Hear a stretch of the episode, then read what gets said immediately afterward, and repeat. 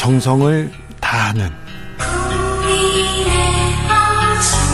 국민의 방송 KBS 주진우 라이브 그냥 그렇다고요. 정치 피로, 사건 사고로 인한 피로, 고달픈 일상에서 오는 피로. 오늘 시사하셨습니까? 경험해 보세요. 들은 날과 안 들은 날의 차이. 여러분의 피로를 날려줄 저녁 한 끼 시사. 추진우 라이브.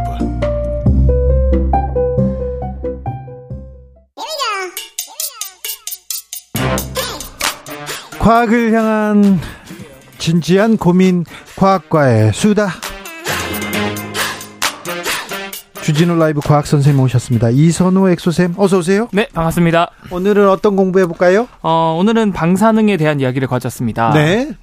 그래서 방사능이 오늘 뭔지 그리고 방사능이 뭐예요? 사실 방사능 한 많은 분들이 그냥 막연하게 무서운 거라고 생각하시잖아요. 아, 그 피해야죠. 그래서 이거를 제가 좀 짚어 드리려고 하는데 네. 우선 우리가 굉장히 오용을 하고 있는 단어 자체가 방사능입니다. 네.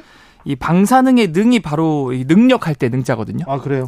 그래서 이제 방사능은 이 방사선을 배출할 수 있는 능력 성질을 뜻하고요. 예.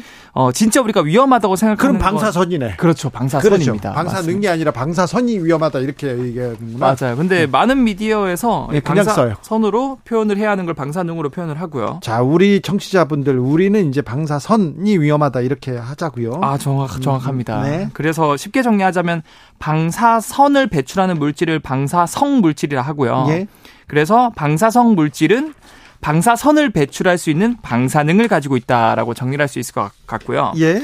어, 이런 방사선 같은 경우는 이 불안정한 원자핵이 안정화하려고 계속 에너지를 뱉어냅니다. 네. 이 에너지가 우리가 맞으면 DNA가 파괴된 건 그래서 위험하고 피폭. 이라는 단어를 쓰고요. 예. 그래서 그게 얼만큼 우리가 방사선을 받았는지 어, 표현하기 위해서 방사선량 또는 피폭선량이라는 단어를 쓰고요. 자, 알겠습니다. 방사선이 위험합니다. 근데 방사선에도 좀 여러 종류가 있습니까? 맞습니다. 어, 사실 방사선은 크게 우리 몸에 위험한 네. 즉 DNA를 파괴할 수 있는 이 전리 방사선과 네. 그리고 위험하지 않은 비전리 방사선으로 나눌 수 있는데요.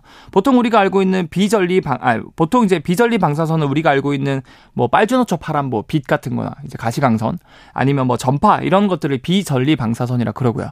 근데 우리가 보통 생각하고 있는 방사선은 전리 방사선이 맞습니다. 그래서 알파선, 베타선, 감마선, 엑선 이런 것들이 있는데 네. 뭐 차례대로 알파선이 가장 위험하고 그 다음 순으로 베타선, 감마선, X선 운- 어, 순으로 위험하다라고 보시면 될 것 같아요. 알겠습니다. 알파선, 베타선, 감마선, X선 수- 이 순으로 위험하다. 아무튼 시험 문제는 내지 마세요. 복잡해지네요. 네. 자, 그런데요.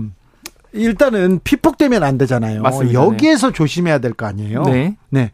어, 어, 방사선에 이렇게 노출되면 안 되는데 네. 어찌해야 되는지 좀 알려주세요. 뭐 일단은 우리가 방사선에 노출되면은 어떤 영향을 받는지부터 설명을 드리자면 네. 어 우리가 방사선에 피폭되었을 때 얼만큼 피폭되었는지 수치를 나타낼 수 있거든요. 네. 그래서 얼마나 많은 방사선 에너지를 흡수했냐 이런 것들은 그레이라는 수치를 쓰고요. 네. 그리고 방사선의 종류 제가 아까 말씀드린 것처럼 알파, 베타, 감마, 엑스선 이런 종류에 따라서 인치 인체에 미치는 영향이 다 달라집니다. 네. 그래서 뭐 같은 공격을 하도 하더라도 누구는 총을 쏠 수 있고 누구는 대포를 쏠 수 있지 않습니까? 네. 그런 것처럼 이 방사선 종류도 이 영향력이 다르기 때문에 결국 이 시버트라는 단위를 쓰면은 인체에 미치는 영향을 똑같이 표현할 수 있기 때문에 요즘엔 시버트란 표현을 많이 쓰고요. 시버트요. 네, 시버트 이 방사선이 우리 인체에 미치는 영향을 쉽게 이제 환산한 값이고요. 예. 뭐 결과적으로 설명을 드리자면 이 방사선에 피폭되면 우리 몸을 만들어주는 이 세포의 설명서 역할하는 DNA가 일종의 찢어진다고 생각하시면 됩니다. 아, DNA가 네, 그래서 돌연변이를 일으켜서 예. 암이나 백혈병이 발병해서 굉장히 위험하고 예.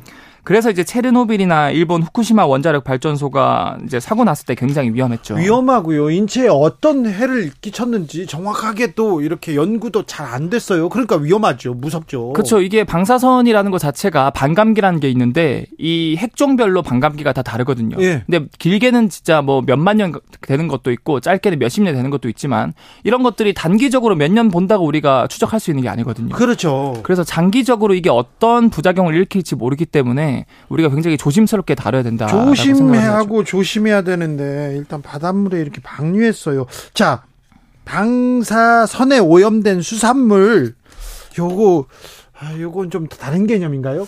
어, 사실 이제 방사선 피폭이랑 그다음에 뭐 방사선에 오염된 뭐 수산물이나 이런 물질은 약간 다른 개념인데 일단 피폭은 이제 방사선을 맞아서 우리 몸에 이미 악영향을 미친 거고 예. 이 방사선 오염은 이 방사선을 내는 물질이 계속해서 제거가 안 되고 어딘가에 묻어 있어서 이 방사선을 다 발, 방출할 때까지 계속해서 쌓인다면서요? 예, 피해를 주는 겁니다. 네. 그래서 그냥 방사선만 맞게 되면 자신에게서 방사선을 유발하는 물질은 없기 때문에 검사에서 발견되지 않아서 격리 수용이 되지 않을 건데요. 어, 방사성 물질 뭐 이런 것들이 폭발 등에 의해서 흡입을 하거나 또는 노출이 되어서 피부 등을 통해서 들어오게 되면은 그 물질이 지속적으로 방사선을 발산하기 때문에 결과적으로 방사선 검사에 검출이 될 수 있기 때문에 좀 어, 격리를 당할 수 있다. 예, 꼼, 꼼꼼하게 검역을 해야 된다라고 볼수 네. 있는 거죠. 오펜하이머라는 영화를 보면요. 네. 원자폭탄 실험을 합니다. 그런데 실험을 하면 이렇게 섬광이 나오고 막 이렇게 분진도 나오고 그러잖아요. 네. 근데 선크림을 바르거나 뭐 네. 안경을 쓰거나 네. 그다음에 천으로 된 신발을 신거나 막 그러더라고요. 맞습니다. 맞습니다. 이거는 그 피폭을 방어하기 위한 그런 일단 사실상 거기에 참관해서 보는 분들은 충분히 멀리 떨어져 있기 때문에 네. 직접적인 방사선의 위험을 이제 피해를 입을 만한 거리는 아니고요. 근데 네. 너무 빛이 밝기 때문에 거기서 나오는 그런 강한 자외선이나 그런 강한 빛을 막기 위해서 이런 선글라스를 끼고 네.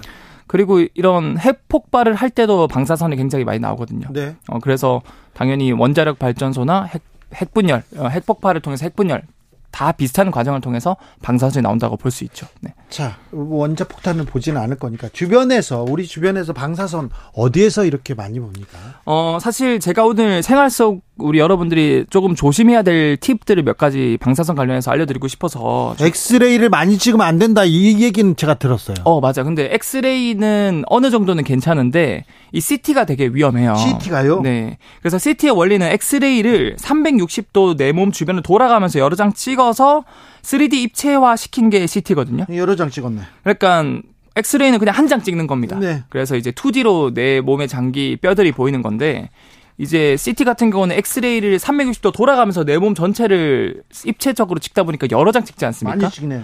그래서 이 CT 같은 경우는 우리가 1년에 이 검사를 통해서 방사선 노출량을 한 1mS를 넘지 않도록 권고하고 있는데 네. CT 한 번만 찍어도 이 복부 CT 같은 경우는 10mS가 넘습니다. 예. 그 말은 굉장히 많은 양의 방사선에 노출될 수 있다라는 거고 실제로 의학계에서도 CT 같은 경우는 1년에 한 번 이상은 찍지 말라라고 권고하고 아, 그래요? 있어요. 네. 제 친한 형은 좀 건강을 이렇게 걱정하는 분이었어요. 네. 네. 염려증이 있어 가지고요. 아유 머리 아프다 CT 찍어야 된다고 하고요. 아 근데 그리고 배, 팔 아파도 CT 찍어야 된다고 계속 병원에 갑니다. 그리고 이 병원에 갔다가 또 다른 병원에 가서 또 찍어요. 그게 실제로 한 케이스가 있었는데 네. 그 건강 염려증 때문에 CT를 너무 자주 찍다가 암이 발병한 케이스도 있거든요. 아, 그러니까. 그래서 1년에 아. 한 번, 많아도 두 번 이상은 찍지 않는 걸 권고드리고요. 예. 뿐만 아니라 또 우리가 평소에 하는 해, 행동 중에서 이 담배 필 때 있잖아요. 네. 담배 안에 이 폴로늄이라는 이 방사성 물질이 있습니다. 담배는 아무튼 안 좋아요. 그 담배는 백해 무익하다. 네. 왜냐하면 실제로 이 담배 한 갑 정도를 매일 피우는 분들은 1년에 축적된 양이 약 100mS로서 우리가 아무것도 안 맞고 자연에서 맞게 되는 방사선 양이 1년에 3mS밖에 안 되거든요. 예. 근데 담배를 매일 한 갑씩 피운다. 그럼 그거보다 약 30배 많은 100mS를 내 폐 속으로 계속 넣고 있다라고 보면 될 것 같고요. 네. 특히 담배 같은 경우는 이 자기가 마시는 이 주류연이 25%만 방사선 물질이 흡수되는데 반대로 바깥으로 내뿜는 부류연 있지 않습니까? 네. 거기서 방사선 물질이 75%가 바깥으로 나간다 그래요. 아유, 진짜 나쁘네요. 그러니까 결국 담배는 나한테도 안 좋지만 가족이나 주변 동료한테 부류연으로서 더 안 좋다라고 볼 수 있기 때문에 네. 웬만하면 줄이시거나 끊는 걸 제가 추천드립니다. 아, 그러니까요. 조금만 피워야 되는데 하루에 네갑씩 피우는 사람들이 있어가지고. 너무 스트레스 받는 일이 많다 보니까. 네. 네. 그래도 안 됩니다. 담배는 좀 백해 무익고 건강엔 특별히 안 좋다고 합니다. 운동으로 스트레스를 해소하는 걸 제가 추천드립니다. 김갑수님께서 그건 힘들어요. 엑소 선생님 주 기자님 방사선에 피폭되면 영화처럼 헐크로 이렇게 변신할 수도 있습니까? 어, 이그 굉장히 훌륭한 질문인데요. 헐크 같은 경우는 이제 방사선에 노출됐을 때 DNA가 마구잡이로 돌연변이가 생기는데 정말 좋은 운 좋게 좋게 DNA가 바뀐 거고요. 근데 대개는 방사선을 맞으면 네. 1000번 중에서 999번은 안 좋게 어, 바뀌거든요. 아유, 확률이 너무 떨어지네. 그래서 대부분 이제 암에 네. 걸리거나 네. 어, 굉장히 어, 위험할 수 있다. 알겠습니다. 네. 명쾌한 대, 답변 감사합니다. 홍범도 장군 얘기는 안 물어볼게요. 아, 네, 알겠습니다. 네. 이선호 엑소쌤이었습니다. 감사합니다. 네, 감사합니다. 교통정보센터 다녀오겠습니다. 김민혜 씨.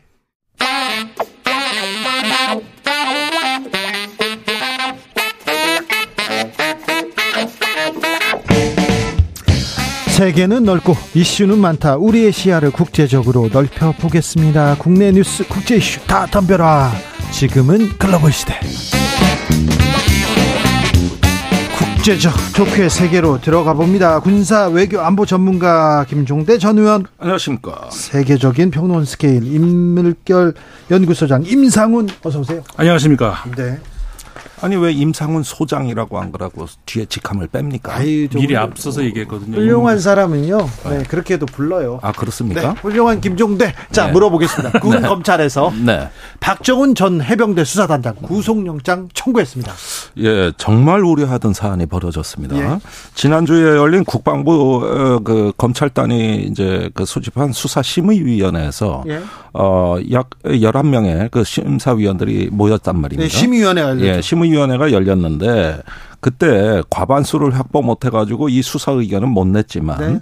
그때 다섯 명 어, 중이 이게 저기 다수예요. 네. 다수 다수 의견이 뭐냐면 이거 수사하면 안 된다였어요. 네. 근데 지금은 수사 단계를 넘어 구속영장까지 간 거예요. 네.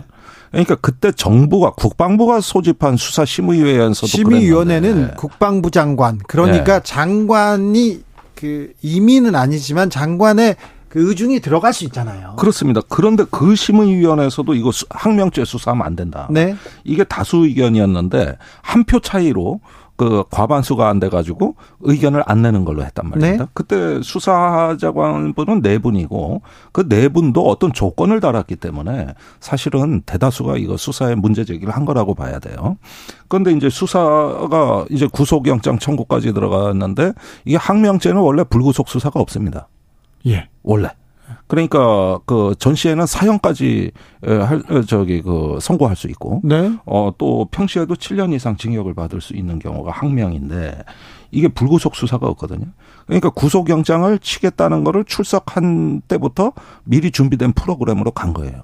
그러면 제목이 하도 어마어마해가지고 그냥 뭐 지시불이행 정도 이런 정도로 해서 징계로 가도 되는 거를 이게 항명죄라 해서 군형법에 거의 저 최고형을 받을 수 있는 이 제목이 돼버렸거든요. 이렇게 되면 이제 누구 한 명 죽을 때까지 싸우겠다는 얘기가 돼버리는 거예요. 이게 지금 심각한 사태입니다. 그래서 군 검찰이 아닌 제3의 기관이 해야 된다는 게 박정원 대령 측 입장인데 이게 이게 계속 이렇게 가버리면 앞으로 이 문제가 잦아들기는커녕 더욱더 정치적으로 큰 논란이 초래할 것으로. 국방부에서는 군 검찰은 피해자의 신속한 수사를 위해 노력했으나 피해자가 계속 수사를 거부하는 상황에서 사안의 중대성 및 증거인멸 우려를 고려해 구속영장 청구했다 얘기했습니다. 음. 묵비권을 행사하고 다른 자료를 제출하겠다. 그리고 그 진술서를 제출한 걸로 보이는데 음. 그렇다고 해서 구속영장을 청구한다. 아니 그러니까 원래 항명죄는 구속 수사가 원칙이라니까요. 그래요? 그러니까 수사를 하느냐 마느냐지 원래부터 구속 그 계획은 있었어요. 아, 그런데 해병대 사령관이 협조를 안 해줬던 겁니다. 해병대 사령관이 맞다. 내가 경북경찰청에 수사자로 이첩하지 말라 그랬는데 박대령이 갔다. 이렇게 말하면은 즉시 구속입니다. 근데 해병대 사령관이 여태까지 그걸 안 하고 버텨준 거거든요. 그러니까 뒤늦게 구속이 된 것이죠. 네. 아, 이 문제는 어떻게 될지. 최상병이 죽었잖아요. 음. 최상병이 죽었어요. 왜 죽었는지 누가 책임을 져야 되는지 국가에서 그 얘기를 해줘야 되는데. 아니 그 수사는 지금 뭐 아주 경북 경찰청으로 넘어갔다는 것만 알지 지금 7월 19일 날 사망해가지고 한 달 열흘이 거의 지난 사건을 아직까지 제대로 수사도 안 하면서 왜 박대령만 이렇게 신속하고 자. 어? 뭐 이렇게 좀 가풍경하게 훌륭한 김종대한테 하나만 더 물어봐도 될까요? 네. 자 무속인 천공 이 네. 천공 씨가 육군 참모총장 공간 다녀가지 않았다 경찰에서 이렇게 발, 혐의 없다 이렇게 수사 결론 내렸어요. 네. 자, 이 문제가 이제 검찰로 가서 뭐 저도 이제 넘어갔는데 네. 여기에 세 가지 정도 문제가 있습니다. 뭐 다 말씀드리기는 어렵지만 핵심적인 건 뭐냐면 천공의 진술이 없습니다. 천공이 계속 어 부인 저기 부인도 시인도 안 하고 경찰 조사도 안 받았어요. 네. 서면 조사도 안 받았어요. 네. 그다음에 명예훼손을 당했다고 하는 김용영 경호처장도 조사받거나 진술한 적 없습니다. 네. 그다음에 동행한 것으로 알려진 국민의힘 윤한홍 의원도 역시 없습니다. 네. 그러니까 여긴 다 조사가 안 된 그 반쪽은 아예 그냥 묻어둔 거예요. 그리고 나서 이제 그 부승찬 전 대변인과 저를 조사한 거거든요. 네. 그것도 부승찬 대변인 네 번, 저 두 번. 여섯 번을 조사한 게 한쪽으로만 집중돼 있는데 그러면은 이거를 갖다가 규명하기 위해서는 진술이 공정하게 이루어져야 되는데 명예훼손 당했다고 하는 당사자들은 말이 없어요. 그리고 네. 말도 또 바꿔요. 그런 다음에 CCTV도 공개가 안 됐습니다. 예. 그걸 근거로 해서 안 갔다고 결론을 내린 건데 그 CCTV 영상은 재판부에도 전 제출 안 할 걸로 예상합니다. 아, 그렇군요. 예, 이렇게 이렇게 영상이 나왔다고 피의자들한테 보여주면서 추궁을 해야 되는데 누구도 본 사람이 없어요. 그 다만 다만 백재원 교수가 갔다 네. 이 사실만 알려져. 얼굴 관상과 백재원 씨가 갔습니다. 그러니까 네, 거기도 문제고 세 번째는 주술가 중에 풍수지리는 문화니까 되고 역술가는 안 된다는 얘기거든요. 국민의힘 논리가 그거 아닙니까? 그러면 원래 이 사건의 본질은 민간인이 무단으로 가가지고 저 개입했다. 그 다 주술인인데 풍수가나 뭐 관상가나 아니면 역술인이나 그런데 이게 명예훼손이라 그러면 백재권 교수가 간 것에 대해서는 그럼 명예훼손이라고 얘기해도 되는 겁니까? 그거? 아니라고 얘기해도? 알겠습니다. 그러니까 이거 형평성의 문제가 다 위반돼 있어요. 네. 역술인 이천공 씨는요. 어, 의혹을 부인하는 서면 진술서를 경찰에 제출했다고 합니다. 아니, 그건 부인한 게 아니라 네. 저기 나는 관저 이전에 개입한 적이 없다 이 얘기만 했지 네. 갔다 안 갔다란 말은 여전히 빠져 있다. 알겠습니다. 네. 서면 진술서를 제출하기는 했습니다만 어, 내용은 어, 어떻게 되는지 좀 저희가 또 지켜보겠습니다. 자 프리고진이 사망했습니다. 바그너 그룹의 수장 프리고진 사망하면 그 다음에는 이제 우크라이나 전쟁은 어떻게 되는 겁니까?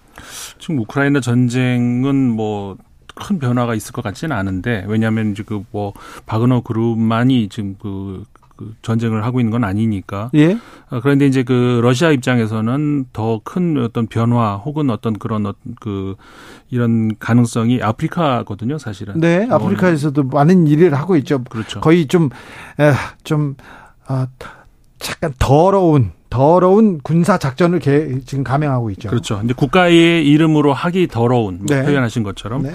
근데 그 아프리카 대륙에는 지금 그 프랑스를 비롯해서 이게 서버 서구 국가들이 어그 사하라 이남 그 지역의 국가들 말리 네. 뭐 니제르 차드 이런 국가들 부르키나파소 그쪽에 상당한 영향력을 행사하다가 최근 한 5년 길게는 10년 사이에 어, 러시아가 조금씩 조금씩 영향력을 행사하던 차이였거든요. 그 영향 력의 뒷 배경에는 바로 말씀하신 것처럼 무지막지한 영향력. 그러니까 국가 이름을 할 수 없는 네. 어, 그런 폭력을 휘두르면서 영향력을 행사하던 바그너 그룹이 뒤에 있었어요. 예? 그러면서 이제 채굴권이라든가 이런 것들을 따내서 이제 러시아 정부 그러니까는 푸틴 대통령은 어, 손안 대고 코 푸는 어, 그런 역할을 해줬거든요. 예. 근데 이제 이렇게 되기 때문에 어, 바그너 그룹을 없애기는 어렵습니다. 어, 어떻게든 어, 다른 형식, 형식으로 이제 바꾸겠죠.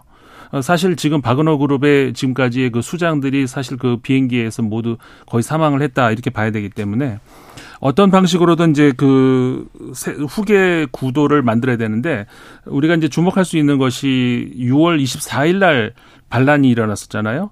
그런데 이 프리고진이 사망한 것이 어 8월 23일 이때입니다. 그러니까 두 달의 시, 여 시간이 있었죠. 근데 두 달 동안에 프리고진이 뭘 했냐면은 이곳저곳을 계속 다녔어요. 네. 러시아 모스크바, 산트페테르부르크 왔다 갔다 했죠. 벨라루스 갔다가 아프리카 갔다가 사망 직전에는 아프리카에 있었던 것으로 지금 나오고 있거든요. 그러니까는 어 그리고 크렘린 크렘린 궁에서 잠시 만났었잖아요. 한번 면담을 했었죠. 그 푸틴 대통령하고 푸틴 대통령 입장에서는 이 두 달 동안이 바그너 그룹의 후계 구도를 이제 정리를 하기 위해서 나머지 정리를 좀 해라는 물론 이제 그 암살 뭐 아니 뭐 누가 암살인지 알 수가 없습니다. 어쨌든 네. 어쨌든 이제 그런 과정이 두 달 동안의 과정이었다. 이제 이렇게 봐야 되는 것이고 어 어떻게 보면은 그 프리고진의 선례를 봤기 때문에 이 푸틴 대통령 입장에서는 후계 그, 그 후계 구도를 다시 세우겠지만 경영 능력을 갖춰야 되고 왜냐하면 하나의 기업 아니니까 그것도 경영 능력이다. 이제는 충성도까지 다시 봐야 돼요. 그 다음에 그 장악 능력, 그 바그너 그룹을 장악을 해야 되는데 이런 것들을 다 갖추는 인물을 과연 찾을 수가 있겠는가? 이거 굉장히 어려울 거라고 봅니다. 근데 어쨌든 어, 활용을 해야죠. 어렵지만 돈을 많이 번다면서요. 그래서 그냥 없애지는 않을 것 같습니다. 일단 그 바그너 그룹의 인프라는 네. 계속 유지가 돼야 된다는 건 확실합니다. 그런데 만약에 여기서 어떤 그 변경이 있으면 중앙 아프리카 국가들에서 극심한 정정 혼란 내지 쿠데타가 일어날 가능성이 있어요. 사실은 바그너 그룹이 윤리적 집단은 아니지만 그 정권과 결탁해서 그 정권을 유지시켜주고 있거든요. 중앙아프리카 국가들에. 근데 이제 힘의 공백이 발생하면은 어, 심각한 사태가 벌어질 수 있다. 이것도 또 사실은 미국의 걱정 중의 하나입니다. 그 다음에 브랜드를 교체할 가능성이 있습니다. 이제 후계 구도도 있겠지만은 이름을 바꾼다든지 어떤 사업 방식의 변화를 줌으로써 새로운 것처럼 이제 패션을 바꾸는 것이죠. 이런 방식으로 해가지고 몇 가지 조정 작업을 거쳐서 계속 그 인프라와 그 노하우는 유지시켜준다. 네. 아마도 이렇게 흘러가지 않을까 보여요. 네. 여기서 잠깐 모르는 게 없는 김종대 의원한테 하나만 더 물어볼게요. 홍범도 장군 어, 동상 철거요. 네. 이건 국방부 아닙니까? 저는 대통령실로 봅니다. 대통령실로요? 예. 아까 김성태 전 의원께서는 음. 자기가 알아봤는데 국방부에서 내놓은 아니다 이렇게 얘기하는데 국방부를 뛰어넘는 그 정도의 아니 그런데 저는 국방부로 처음엔 봤는데 네. 어제 뉴스가 국무회의에서 그 대통령의 이제 비공개 발언 네. 그 이거는 뭐가 옳고 그른지 행동할 건 하고 해야 음. 되지 않느냐 이러면서 독립기관 어, 기념관으로 저 흉상은 모셔야 된다. 이런 발언이 나왔던 일부 보도가 있습니다. 네. 어, 그리고 국방부가 어제 그 기자 브리핑 할 땐 참혹했어요. 제대로 준비된 이전 검토안이 아니고 네. 일단 역사적 사실도 모르고 있더라고요. 모르고 뭐 빨치산 얘기를 하고 있더라고요. 빨치산이 그게 저기 빨치산이면 독립운동가가 그 빨치산이에요? 다 빨치산이지 다, 예, 그러면은 예. 예 그런 부분이라든가 자유시 참변에 홍범도 장군이 개입했다는 의혹도 그 엉터리 얘기거든요. 예. 그래가지고 기자들한테 완전히 박살났습니다. 네. 그러면은 이렇게 어설픈 준비를 하고서 그 저질렀을까? 제가 보기에는 너무 어설퍼서 그리고 국방부 앞에 홍상 어, 홍범도 장군 흉상이라든가 해군의 홍범도 함이라든가 이게 벌려놓은 게 한두 개가 아닌데 왜 육사만 콕 집어서 그럽니까? 아니 근데 그거 그 대통령실에서 어디에 흉상이 있고 어디에 전 뭐 잠수함이 있고 몰랐을 텐데요. 그러니까 국방부가 했다면은 그런 것까지 다 챙겨봤을 거라는 거예요. 아하. 그런데 어설프게 이게 시작이 되다 보니까 국방부가 수습하는 일종의 설거지 기간이 돼버린 거예요. 네. 그러니까 계속 말이 왔다 갔다 하고 인문적 소양도 안 보이고 이게 좀 복잡해지는 것이죠. 알겠습니다. 임상훈 소장님, 네. 세계 지도자 중에 지도자 중에 이제 이념을 강조하는 지도, 지도자가 최근에 있습니까? 보셨습니까? 이념을 강조한다? 네, 이념이 가장 중요하다 이렇게 생각하는 그런 지도자가 있습니까? 그렇게 외치는? 글쎄요. 그런 사람이 어디 한국 빼고요. 네, 네, 한국 빼고요. 한국 빼고는 네. 없, 글쎄요. 실용적 그쪽으로 많이 세상이 가고 있지 이념을 중심으로 하는 어떤 그런 거는 글쎄요. 지금 떠오르는 사람은 없는데. 트럼프 권위주의 국가 많죠. 권, 권위, 권위주의는 어, 이제 별, 푸틴 같은 경우 유라시아주의 이념 강조하죠. 네. 아. 예, 중국의 시진핑 주석. 네. 아니 저기 저 중화 민족의 위대한 봉황 중화 저기 중국 특색 사회주의 강조하죠. 근데 이제 어. 그 권위주의를 이념으로 보느냐에 따라서는 달라질 수 있지만 그거를 그것까지 이념으로 보면은 뭐 그렇게 얘기할 수 있지만 어 권위주의 그러니까는 전체주의적인 어떤 그런 국가 체계를 만들기 위해서 뭐를 갖다 씌우는 것 어떤 음. 그런 의미에서 이제 무엇 뭐든 어떤 이념이든 갖다 씌울 수 있죠. 네. 그런 의미에서는 러시아 같은 경우는 극우 이념이 들어간 것이고 음. 저 중국은 공산 이념이 들어간 것이고 음. 그런 것들은 수단이니까 네. 뭐 이념 중심으로 하는 어떤 그런 국가는 글쎄요. 알겠습니다. 아무튼 중국도 지금 뭐 공산주의를 제대로 하고 있다고 전혀 보이지 않고요. 지구상에 아직 없었죠. 네, 없어요. 그리고 사회주의도 그러니까 아니고요. 완전한 공산 국가는 지금 존재하지 않습니다. 자, 머그샷 굿즈로 대박난 트럼프 재선 가능성 오히려 아이고. 높아졌다. 유치장 갔다 왔더니 더 높아진다. 이런 얘기 나옵니다. 소장님 어떻게 된 겁니까? 그 공화당 내부에서 이제 시작이 됐어 되죠 됐죠. 네. 어, 그래서 이제 TV 토론 그 TV 토론 시작됐고 근데 2위 이하로만 이제 참여를 하고 있는데 그 2위 싸움이죠 사실. 네, 2위는 트럼프 대통령 전 대통령은 나가지도 않아요. 예, 50% 지지를 계속 유지를 하고 있고 다만 56%에서 최근 여론조사 조금 떨어졌어요. 네, 네, 네. 그런데 어쨌든 그 이 이 상태로 가면은 어, 트럼프 대통령이 어, 전 대통령이 다시 후보가 될 가능성이 거의 뭐 확실하다 이렇게 봐야 되는 것이고요. 네. 최악의 경우에 진짜로 그 나중에 내년 봄쯤 되면은 미국의 사법 권력과 정치권 간의 어떤 그 전쟁이 일어날 수는 있, 겠으나 혹시 사법 처리돼가지고 유죄를 받거나 그럴 수 있죠. 구속될 수도 있잖아요. 예, 최악의 경우 그렇게 될 수 있습니다. 그런데요. 그래도 그냥 나갑니까? 그 지금 상태에서는 그 그래서 제가 아까 사법 권력과 정치 세력 간에 이제 전쟁이 일어날 수도 있다라는 것이 그 의미거든요. 음. 이런 상태라면은 지금 현재 트럼프 대통령은 나가 그 출마를 할 것이다. 이렇게 이제 볼 수가 있고요. 어, 사실 지금 그 2위 구도를 가지고 싸우는 그 안에서도 사실은 그 부통령 자리를 얻기 위한 그런 싸움이다. 저는 이렇게 보여집니다. 아, 그래요? 음. 그 의원님 예? 수조 원 대 자산가잖아요. 부자잖아요. 예. 트럼프 예. 전 대통령. 근데 예. 어디 가서 돈 뭐 굿즈 팔고 돈 내라 이렇게 하면 돈을 막팍 후원금을 내잖아요. 예. 이해가 안 돼요. 아 그러니까 이번에 그 머그샷 그 사건이 있고 나서 네. 지금 100억 원 가까운 돈이 또 들어왔어요. 아, 예, 예, 더, 더 어, 후원금이 자꾸 자꾸 들어옵니다. 예. 그래가지고 지금 상황으로 보면은 이런 세몰이가 심상치가 않다. 돈과 세가. 네. 네, 심상치가 않다. 네. 그리고 지금 어 현직 대통령하고 지지율이 비슷하게 나온다는 거는 이건 상당한 위협이에요. 이렇게 되면은 아무리 그 현직 대통령 프리미엄을 계산하더라도 비슷하게 나온다는 얘기인데 이렇게 되면은 내년 대선판 알 수 없는 국면이거든요. 거기에다 제3 후보까지 나와 보십시오. 그럼 바이든한테 더 불리해집니다. 그래요. 예.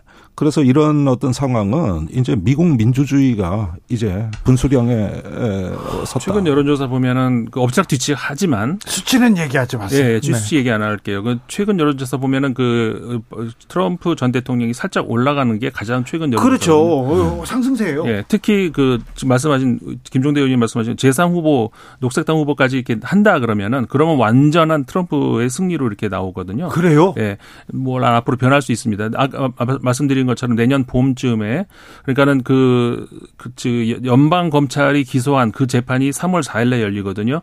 그때가 이제 미국의 공화당의 어, 슈퍼 어 저기 Wednesday 네. 그러니까 뭐그 슈퍼 화요일 그 그게 이제 시작된 딱 그 시점이거든요.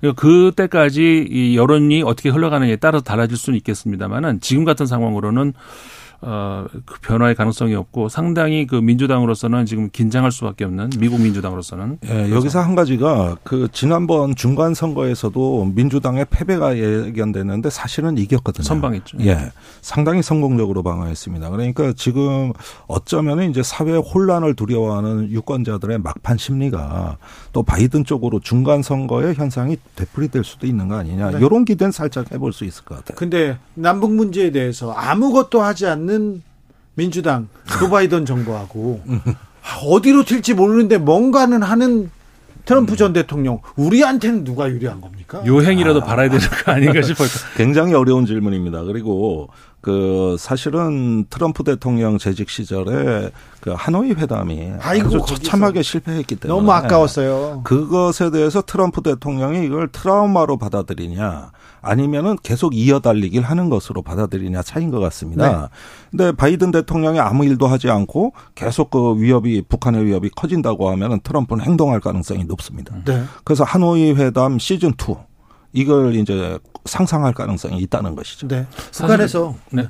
사실은 이제 그때 변수가 될 수 있는 것이 지난 그 하노이 회담 그 즈음에서도 미국 내부에서의 그 보수당 안에서 보수 세력 안에서의 이 다툼 그러니까는 그 네오콘의 반란이라고 봐야 되죠. 그렇죠. 막판에 그러니까. 네오콘들이 예. 태클 세게 건 거 아닙니까? 트럼프 전 대통령은 사실 그 미국의 현재의 그러니까 그때까지만 하더라도 미국의 주류라고 할 수 있는 네오콘이 보기에는 이제 듣도 보도 못한 어떤 그 보수거든요. 그렇기 때문에 이제 그런 결과가 나왔는데 그 이후에 권력구도 사실 트럼프 대통령 쪽으로 많이 넘어갔거든요. 네오콘들 좀 뒤로 다 살짝 밀려났어요. 밀렸잖아요, 예. 이제 다. 그 그때하고 지금 또 구도가 달라졌기 때문에 어 진짜 그 다음 내년 미국 대선이 어떻게 될지 그다음에 네. 누가 되느냐에 따라서 그다음 이거는 그때 몇 년 전하고 또 달라질 수도 있습니다.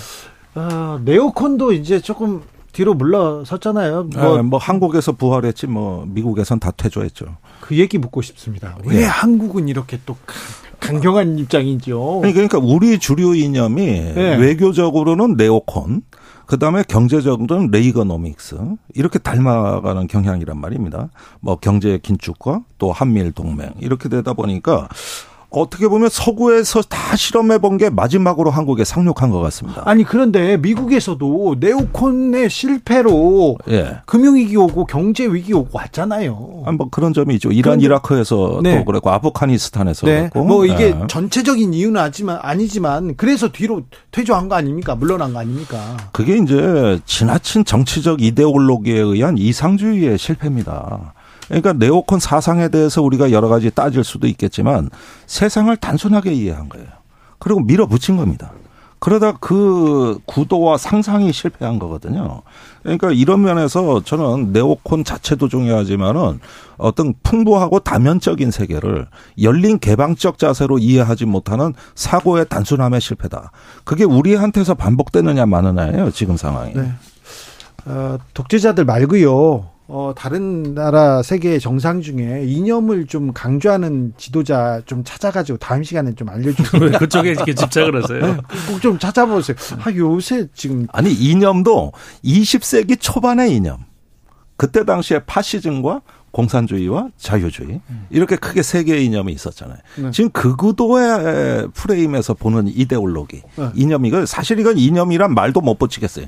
저는 이데올로기라고 봐요. 제가 볼 때는 그러니까 이념이라는 것이 과거에 지배했을 거라고 생각을 했어요. 그게 냉전을 지배했다고 생각을 했는데 네. 지금은 이념이 붕괴된 뒤에도 냉전이 있잖아요. 그래서 제가 아까 말씀드린 거거든요.